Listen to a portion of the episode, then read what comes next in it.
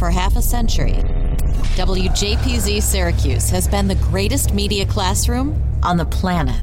We've trained students from the 1970s to the 2020s on how to run a professional radio station. But the lessons learned and relationships formed go far beyond studios and transmitters. Taking a look back through the eyes of those who experienced it. This is WJPZ at 50. Welcome to WJPZ at 50. I am John Jagay. Only in the uh, group that is WJPZ could I be talking to Old Navy's Director of Media Strategy and Investment and in the same sentence refer to her as Goofy Bette. From the class of 93, Bette Kestin, welcome to the podcast. That's me. In fact, maybe I should just change my LinkedIn to say Goofy Bette.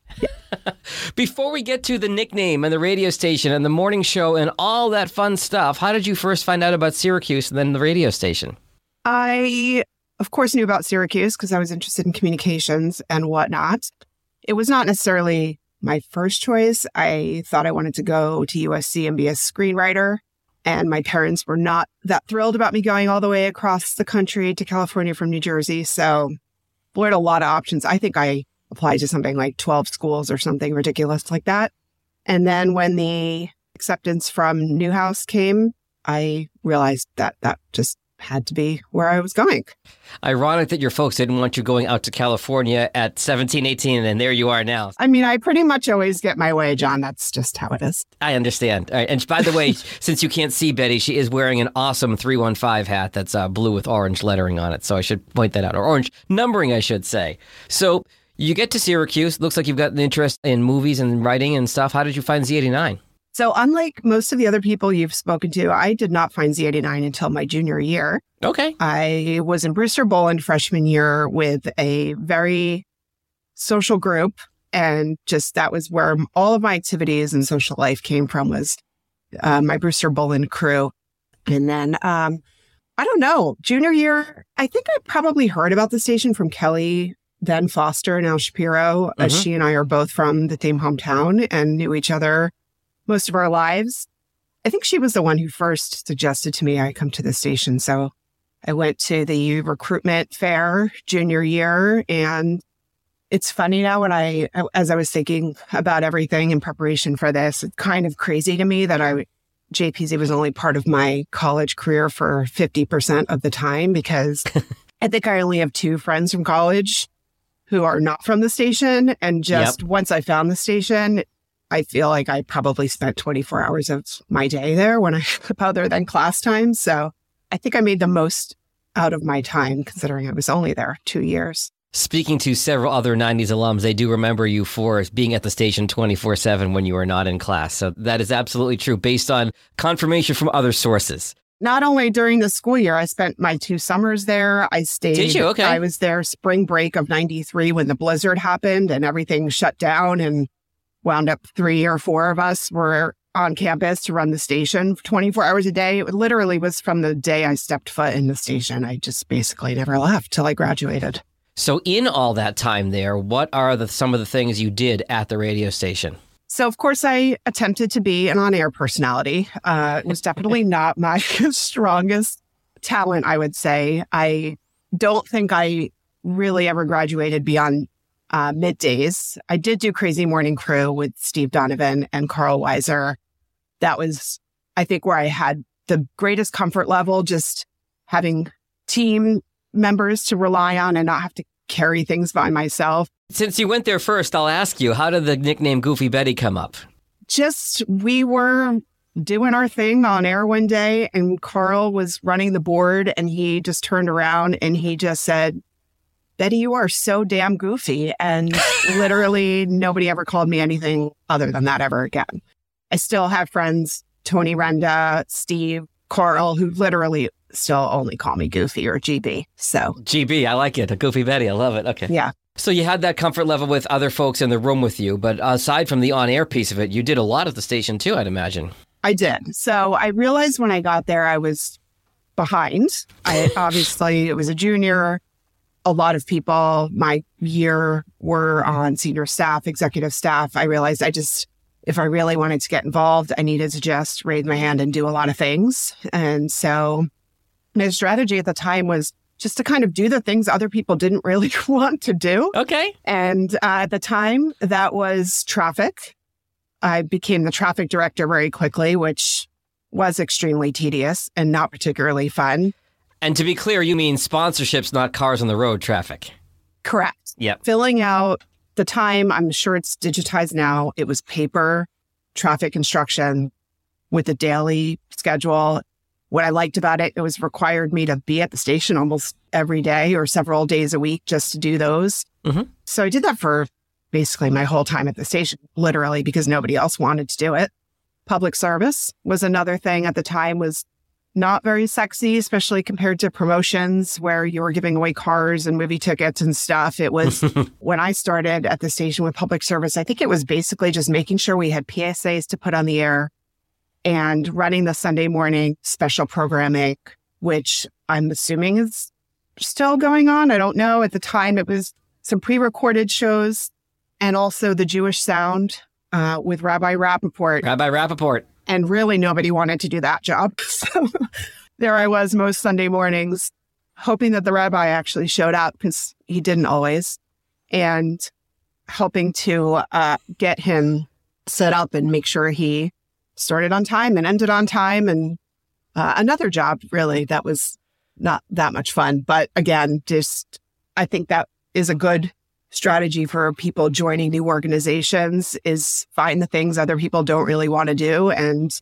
volunteer to do them. And it's a way to really quickly get yourself integrated and involved. So that was what i did. And i eventually became public service director. I did that for a year a year and a half. I my memory is terrible but i seem to have a recollection that whoever was public service director my junior year left mid-year gave up the role or something. So i sort of stepped into that and then did that my senior year as well. It's understandable having had so many roles and making up for lost time, which you clearly did by doing all these things you might not remember every single detail a few years later. plus i'm old. Let's just go there too. I would not say that. but public service was great. We actually created a lot of programs that hadn't been there before and i think we did a lot of good and had a lot of fun. So that was a definite highlight with the public service piece Any significant station events come to mind that happened while you were there that you were a part of that you remember from your time from your two years there at the station?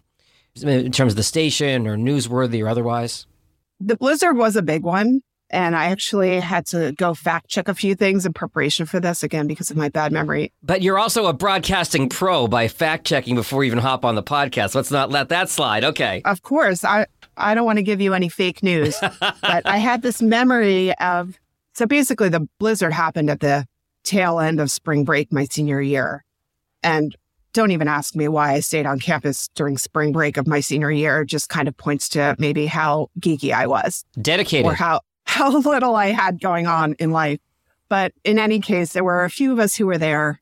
For some reason, I remembered that I was staying at Sharon and Kim, Sharon Goodman and Kim Sykes were roommates in a house off campus over there near Ackerman or one of those streets. And Mhm. I remember staying there over the spring break and I couldn't remember why, because obviously I did at my own place.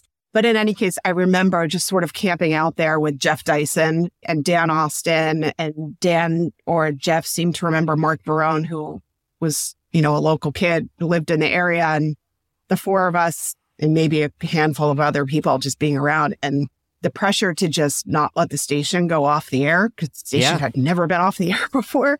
Uh, and just basically four people keeping the station going because the airport shut down, the throughway shut down, Syracuse canceled classes for maybe, I think it was like the first time in history or something like that. Mhm.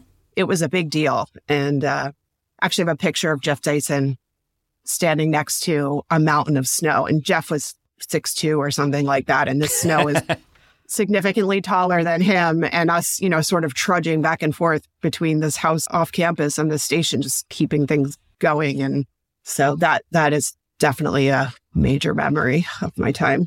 A lot of lessons it learns between making up for lost time, doing the things people don't want to do, and then the dedication of, hey, we can't let this thing slip. It's got to stay on the air. We got to come by hook or by crook. We've got to do it. Yeah, for sure. Bette, we talk about this being the world's greatest media classroom, and there have been so many stories of great success we've shared on the podcast. But sometimes you learn from those not so great moments. Sometimes you can have a setback and learn from that. I know you told me offline you wanted to talk about a little bit of that. Yes. So after graduation, Mm-hmm. I was re- definitely ready to graduate in terms of being a student, going to classes and whatnot. I wasn't really ready to go out to the real world. So actually spent that summer after graduation in Syracuse working at the station. Um, I had also had a retail job at Shoppingtown Mall for a few years. So did that all summer and sent out my tapes and tried to figure out what I wanted to do. I knew that I wanted to do something in radio. So spent the summer in Syracuse and towards the end of the summer landed a job doing middays in Las Cruces, New Mexico. Oh, wow. Okay. Yes. I didn't know where Las Cruces was. Probably had not heard of it at the time. The 505, if memory serves. Okay, well, good for you. it's a lot more than I knew then or now because long story short, I, I didn't wind up in Las Cruces. So I did accept the job. I think the pay was something like $12,000 a year, maybe 14, something along the line. Yep. So I had a whole plan. My dad and I were going to drive out to Las Cruces from New Jersey. So I would have my car. He would fly home. I would do my middays and maybe supplement my income doing some house cleaning or something. You know, my general approach to life is say yes, figure it out later. That was what I was going to do. So accepted the job, had this plan with my dad. And before we even left the house, I got the Ziggy. Don't know if you've talked to anybody yet who got the Ziggy before they even showed up for their first day of work. I, Oh, my goodness. the station called and said that they decided instead of filling this open spot, they were going to extend all of the other shifts by an hour so that they could make do without needing to take on an additional salary and cut costs. That's 10 years before everybody in radio is doing that. So here I was, you know, I had my super fun summer in Syracuse and was back in Wayne, New Jersey with no no job prospects as a graduate of Newhouse. I I mean, I guess the silver lining is they told you before you drove all the way out to New Mexico? Truth, that is definitely true. So I was sort of back at ground zero and found myself with another mall job in Wayne, New Jersey at the Willowbrook Malls, working at Banana Republic while I tried to figure out what to do next. And the next thing I did was I found a listing for a sales job at a station in Northern New Jersey, WNNJ, AM and FM. And sales was probably the one and only thing I had not done at Z89. So I figured, well, there's no better time to give something a try than when you're living at your parents' house rent free. Yep. And through the process of interviewing for this job, actually discovered that Dave Gorab had, can't remember if he had worked at the station or done an internship at the station or whatnot. Um, the owners of the station sort of put it together when they saw Syracuse and WJPZ on my resume. So talked to Dave. He had good things to say about the station and the owners. So they gave me the offer, which was actually kind of shocking because I really had zero sales experience other than my mall jobs at this point. And so accepted this job doing sales at this Sussex County, New Jersey is a it's a more rural part of New Jersey. Newton, which is where the station was, is a town. You know, there was a considerable amount of retail and whatnot, but you still could get the New York signals for Z100 and W. Um, ATU. yeah, all the all the stations. So, you know, it was a little bit of a hard sell. You were walking into the local pizza place, the dress shop, the furniture store, and trying to explain to them why they should advertise on the radio. And they didn't have advertising budgets other than for maybe their local papers. So it was really, really hard. And I really, really sucked at it. so I gave that a maybe about a year. And uh, I think that they were ready for me to move on as well. It was, I really was a terrible salesperson. And I will say, I earned a lot of respect for salespeople in that position. I wound up on the advertising agency side of things for the rest of my career where I dealt with a lot of salespeople and I tried to always give them a lot of respect. You know, I know that's a really tough job. Anyway, without those first couple of failures, I mean, those are my first two jobs right out of college, failure, failure. But I'm grateful for them because without them, I would have not wound up where I did, which was in a completely different field in advertising. You know, it sounds like you really did learn some lessons by figuring out what you didn't want to do, which in some ways is just as important as what you did want to do. Yeah, I 100% knew that sales was not for me after that job. And honestly, even the on air job that I never really got to do, you know, I was never a gifted on air personality like a lot of our friends from Z89.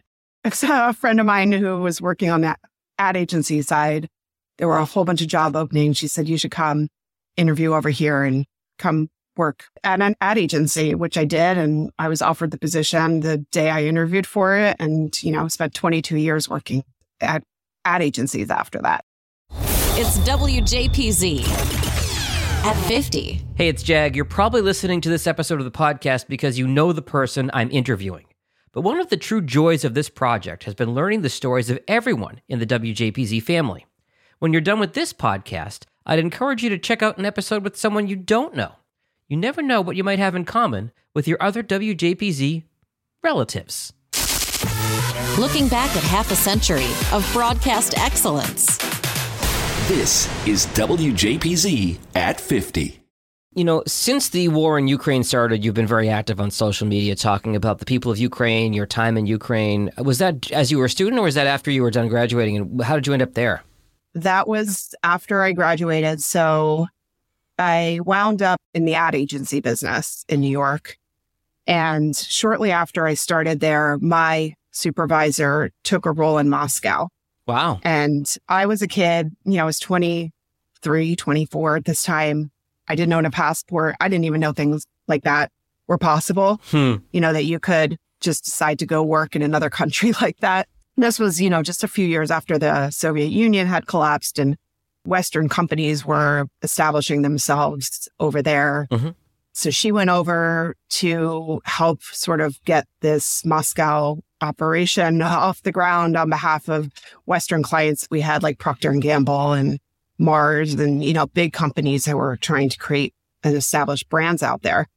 And so anyway, she and I stayed in touch. And then as our clients were establishing offices in other countries in that region, the agency sort of followed and created their own offices in these countries. So when they built the office in Ukraine in Kiev, she called me up and asked me if I'd want to go out there and do that. And I had no idea where Ukraine was. I'm sure I had never heard of it before. And another philosophy that I've sort of realized is how I operate in life is to say yes to things and then figure them out later. Yep. So that's what I did. And I signed up for 18 months out there and wound up extending my contract by a year. I loved it so much. The people are incredible. It's a beautiful place. And it was very fulfilling to go and really create something from the ground up. I made so many lasting friends there. I was the only non Ukrainian in the office, you know, so it was really just in the deep end from somebody who hadn't had a passport before and never been out of the country out besides Canada, where back in the day you didn't need a passport to right, to right, Canada. right. Yeah. So yeah, it was a life changing experience for sure for me. So obviously you you hadn't been away from home and and then like zero to hundred at that point. What was the culture shock when you got there, and what things did you find were similar versus not? So we're talking mid '90s now. This is like you said, not too long after the fall of the Soviet Union. Yeah, this was in 97. Mhm. I mean, yes, culture shock everywhere you looked. I mean, most people had never met an American before. The most people did not speak English. I mean, even people in the office I worked in, some of them spoke English pretty well, and some of them didn't speak a word. So that was very interesting. You know, going to a grocery store where most certainly, you know, the people working the grocery store had never seen an American before. You know, there, there was other expats in the town, of course, but it was still very small population of foreigners there. And uh, just, yeah, figuring out like, how do I get food? Where do I go get a hair dryer? you know, I arrived there. I didn't even know that, you know, the electricity, you know, the plugs are different. And I, Oh yeah. I had packed a hair dryer and I plugged it in and it blew up in my hand basically my first day that you know also you know they put me in some temporary apartment until i could find a place to live and it was a studio that didn't even have a bed it just had a sofa and not a sofa for a six foot american woman either so i was like scrunched up in the sofa and i didn't know anybody it was crazy. I mean, I was 25 years old and the fact that I did that now, I, I'm like, well, that was kind of insane. But uh, once I started to find a couple of expats, it sort of all went from there. Cause like I said, the community was so small that once you met one or two and they would introduce you to the one or two they knew and it just Yep. became um, a really tight knit group of people out there. And you talked about what wonderful people Ukrainians are. And I think, you know, as outsiders looking in, we've been watching the news over the last year plus and just been so impressed with the way they've stood up to the Russian invasion and, and their, you know, just their tenacity and everything. As you look at all these headlines, you see what's on the local news at night. What's one thing that you wish we knew about Ukraine from your time there that you, that's not on the news every night? Well, that's a very good question. I actually feel like the news has done a very good job of painting the picture of just the tenacity, the bravery, the love that they have for their country and their people and their willingness to just do whatever needs to be done to defend what's theirs. Mhm. One thing I'm sure most people are aware of is men between a certain age are were not allowed to leave the country Mhm. because they needed them to help supplement the uh, military forces that they have there. So, you know, most of my female friends, if not all of them at this point, have left the country. But I do, I have friends that, Wow. you know, one of the people I hired at the agency is fighting in Ukraine right now. He's an advertising guy. I mean, it's Wow. it's wild and it's crazy. And most of them have gotten their families out. So they're just, you know, defending and their land and trying to be able to bring their families back somewhere that's safe and secure. And obviously nobody thought it was going to last this long. And to me, it doesn't seem like there's much end in sight. So it's scary. And I, I've been very happy with, you know, people have just been reaching out to me a lot still, just asking, you know, where can we give and what can we do and how do we support? So Well, that was actually my next question for people listening who want to support. Do you have any recommendations of where their money or efforts can go? yes, I am happy to provide a couple of links that maybe you can, Yep, I'll put them in the show notes. Yeah. That would be great. So, Bette, you spend what, two and a half years in Ukraine. Eventually, you come home and tell me about your career since. So I came back and they didn't have a place for me necessarily. And I wanted some time anyway to just sort of get back into Reacclimate to, yeah. reality, my normal life, I guess. So I actually spent a few months just traveling cross country with another friend of mine uh, that I'd met in Ukraine who left and came back to the US around the same time. So we did some traveling. And then while I was on my travels, I got in touch with the agency and they had a job for me in San Francisco.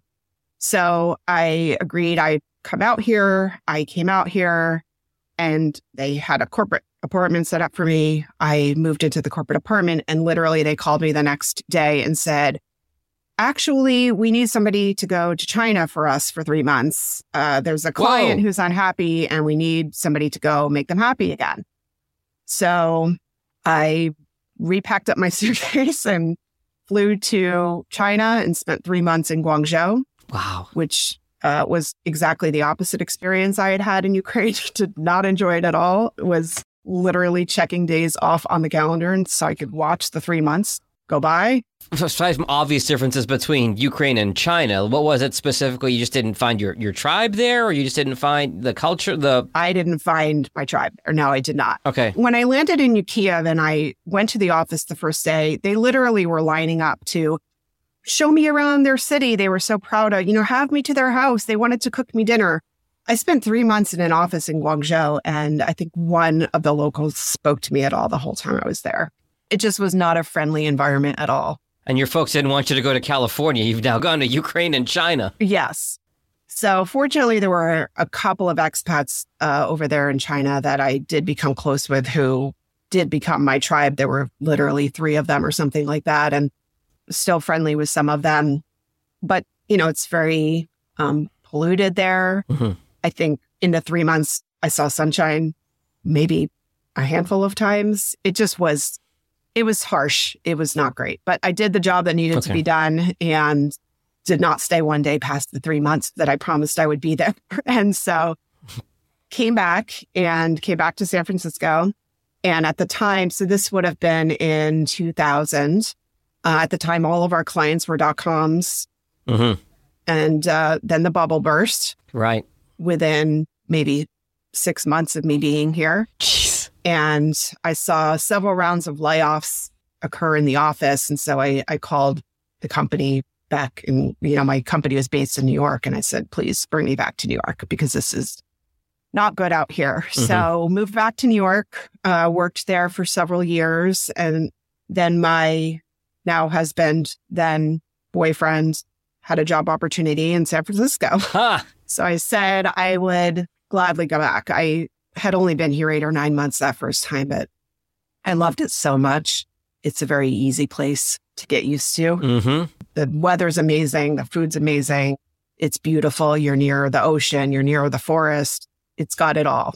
So we moved back out here about 16 years ago and worked at a different agency, came out here without a job, figured it, you know, say yes, figure it out later. Yep. Yep. So did that again and pretty quickly found uh, an ad agency job out here. Did that for about 10 years. Decided I needed a break, left there and was ultimately hired by Old Navy, which had been my client previously.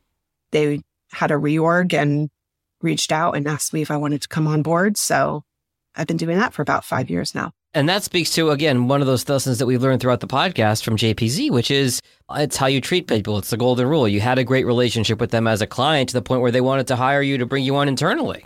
Yep. I mean, karma is a real thing.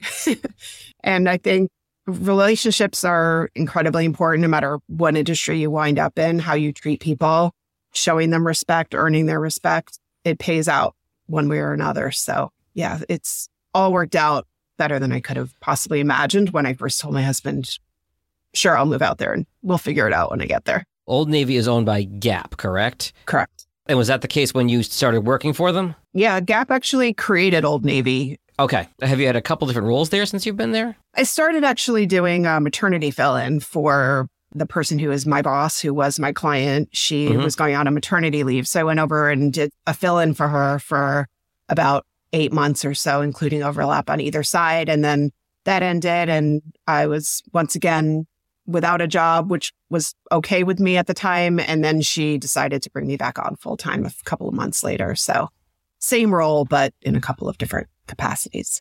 Describe your role to me now, if you could. What are you responsible for? I know two, no two days are alike, but what are some of the things you're dealing with on the day to day? So I'm in charge of media strategy, which means, you know, we have an advertising budget and determining what's the best way to spend that. Who should we be reaching? Where can we best reach them? Is that on television? Is that in radio? Is that in social media? You know, what are the right partners? And then how do we bring that to life for them? You know, when should we be talking to them? What should we be saying? All those kinds of things. So it's great. I touch all media channels. It's a constantly evolving industry. So I feel like I'm always learning something new, which is very good considering how many years I've been working. you would, you know, at some point, I think in some industries, you maybe are just have to phone it in after a while, but especially with digital media and everything, it's evolved so much. When I first started working in the agency world, you know, we were planning magazine advertising, which is Sure. really not a thing for most brands these days. And now it's, you know, digital and it had not had an email address before I started working. So it's just the amount things that have changed over the last couple of decades is really mind boggling. You're absolutely a pro, and it obviously comes as sort of the sum of the parts and all the jobs you've done up until this point. And you're a pro because you're anticipating my next question. So, you know, I've asked a lot of people on this podcast who work or have worked in radio their perspective on where radio is compared to other media and the rise of digital and other media. Let me ask you the same question because you have a different perspective than somebody who's working in radio right now. What is your overall perspective of the media landscape and how much it's changed with radio changing so much and television and the online digital world taking off like a rocket ship? I still think there's a role for everything. You know, you everything has its sort of niche, I would say. Maybe not everything. Again, we're not spending any money in magazines these days, but I do think you know everything has a role and I try to always think about it through the lens of an average person that we're Right. we're reaching, you know, somebody who isn't in any of these industries and any of these businesses. And we use radio on a consistent basis to tell people what's the on deal this weekend in the store and we measure everything to death. And we know for a fact that radio drives people to stores and does that very cost efficiently for us. So it's consistently a part of our mix, but I wouldn't use it for other things. You know, it, everything sort of has its expertise or you know what it can deliver for a brand. Like different pieces of a jigsaw puzzle and the way they all fit together is what you're saying. Exactly yeah. So from the old navy brand perspective and i can never say the word uh, athleisure athleisure wear ath- how do you say it well, are you referring to Athleta, which is our sister company, or Athleisure, which is a category of what I'm wearing right now? the category. I was going to ask you how COVID has affected this and how people so much work from home now and how some people are still working from home. My wife, for example, still works from home. I still work from home. And now for me, putting on a pair of jeans is dressing up sometimes. It is. As opposed to three or four years ago. How has that affected your world? A lot. I mean, the first year of COVID 2020, all anybody wanted was leggings and sweatshirts, and our business was incredible. I mean, I'm still also working from home a lot of the time until next week when we're going back to the office. And I will have to get dressed and put on makeup and do my hair every day, which is just, it's frightening actually. But I could never do my hair ever again and, and go back to the office. Uh, we're recording this April 13th as a timestamp, just so our listeners are aware. That's when you're headed back to the office. But I, I cut you off. Go ahead. But when I'm home, I'm sitting here in joggers and sweatshirts and hoodies every single day. But then people just wanted to get back out into the world, though. Everybody's weddings that had been canceled were happening again. Yeah. And people actually, there are people who actually do want to go back to offices, be with other humans besides their spouses and their children that are driving them up a wall. So we've actually seen in the last maybe six, nine months, maybe even a year now, a really big uptick in, you know, real pants that have a snap or a button or a zipper on them. and not just and the elastic. Yeah. exactly. Not just a tie around them and dresses and button down shirts. And, you know, people want to get back out into the world again, whether that's work related, travel related, socially. So we've seen a really big shift back into things that, you know, we all used to buy on a regular basis. So it's required a big pivot for us. You know, brands had to sort of anticipate when that change was going to happen, but it was mm-hmm. not so easy to do because none of us had ever been in the situation of a pandemic before. So I think companies, regardless of what category they're in, have had to just been able to be nimble and be agile and respond to consumer behavior just more on the fly than what we're used to. Fair enough. Before I let you go, are there any funny stories aside from covering blizzards and staying uh, and running the station from under six feet of snow uh, that you can think of from your time, whether it was on the morning show or just in general from the radio station, you still look back and laugh on all these years later? I do have one, and I've double checked that all parties involved were okay with me telling the story because. Great. Save me from having to ask you. Terrific. one of the initiatives we did while I was public service director was and I don't remember where this idea came from, but we decided we wanted to show the effects of drinking too much alcohol.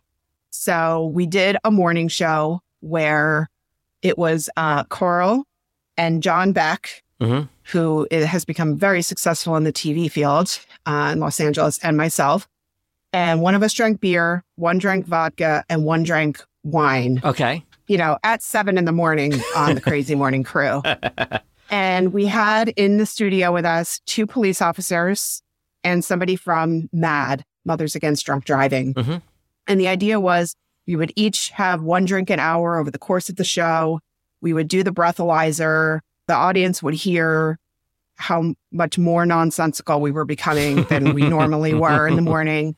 So we did the show. And at the end of the show, John Beck revealed that he wasn't 21 yet. Oh. And he thinks he uh, last minute filled in for somebody who was supposed to participate in this and didn't show up or something. But anyway, you know, he'd been standing in the studio drinking alongside two police officers all morning while he was only 20 years old, which I just find so ridiculous and so hilarious. And is that a situation where the cop is going to say, look, that's not good, but we're serving a greater good here. We're, we're not going to haul you out of here? They never knew. Uh, he revealed this to me after the show was over, and oh, so he didn't mention it in front of the cops. No, no, no, no. Oh, he, okay. This was no. This was something he confessed to me afterwards. You know, after everybody had left. You know, we all went, of course, to Denny's after this was over. My my roommate, who is not part of the station, drove us to Denny's. Good. Uh, our drunk asses at you know 10 a.m.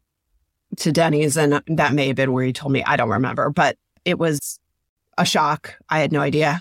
Um, So nobody swore on the air, even though you guys were you guys were hammered. Nobody broke any FCC rules. not that time. I did have a habit of swearing on the air. I remember I was the bane of Tim McCoubry, who was our uh, legal director at the time. I was like his biggest fear that I was constantly um, slipping about and swearing uh, all over the place. But no, we somehow sort of kept it together. I think I don't remember that much about it. You know, it was kind of hard to suck down three. I think I was drinking the vodka. That was my next question: is which one were you drinking? I think I was probably drinking the vodka, and I'm sure it was the cheapest vodka available at the time for us college students. Um, Let's just say it wasn't it wasn't Grey Goose or Ketel One at that time. definitely was not. Well, Bette Kestin, Goofy Bette, as your classmates will know you from the Crazy Morning Crew and the class of '93 from WJPZ. Thank you so much for coming on the podcast and sharing some great stories with us. Thank you so much for having me. It's been fun. The WJPZ at 50 podcast is created entirely by the staff and alumni of the world's greatest media classroom. It's hosted by John Jag Gay, class of 2002. Editing help from James Bames Grundy III, class of 2020. Imaging by Maureen Cooper, class of 1999. And Ed Lacombe, class of 1985. Podcast artwork by Marty Dundix, class of 2001. Follow WJPZ at 50 on Apple Podcasts, Spotify, YouTube, Or wherever you're listening right now.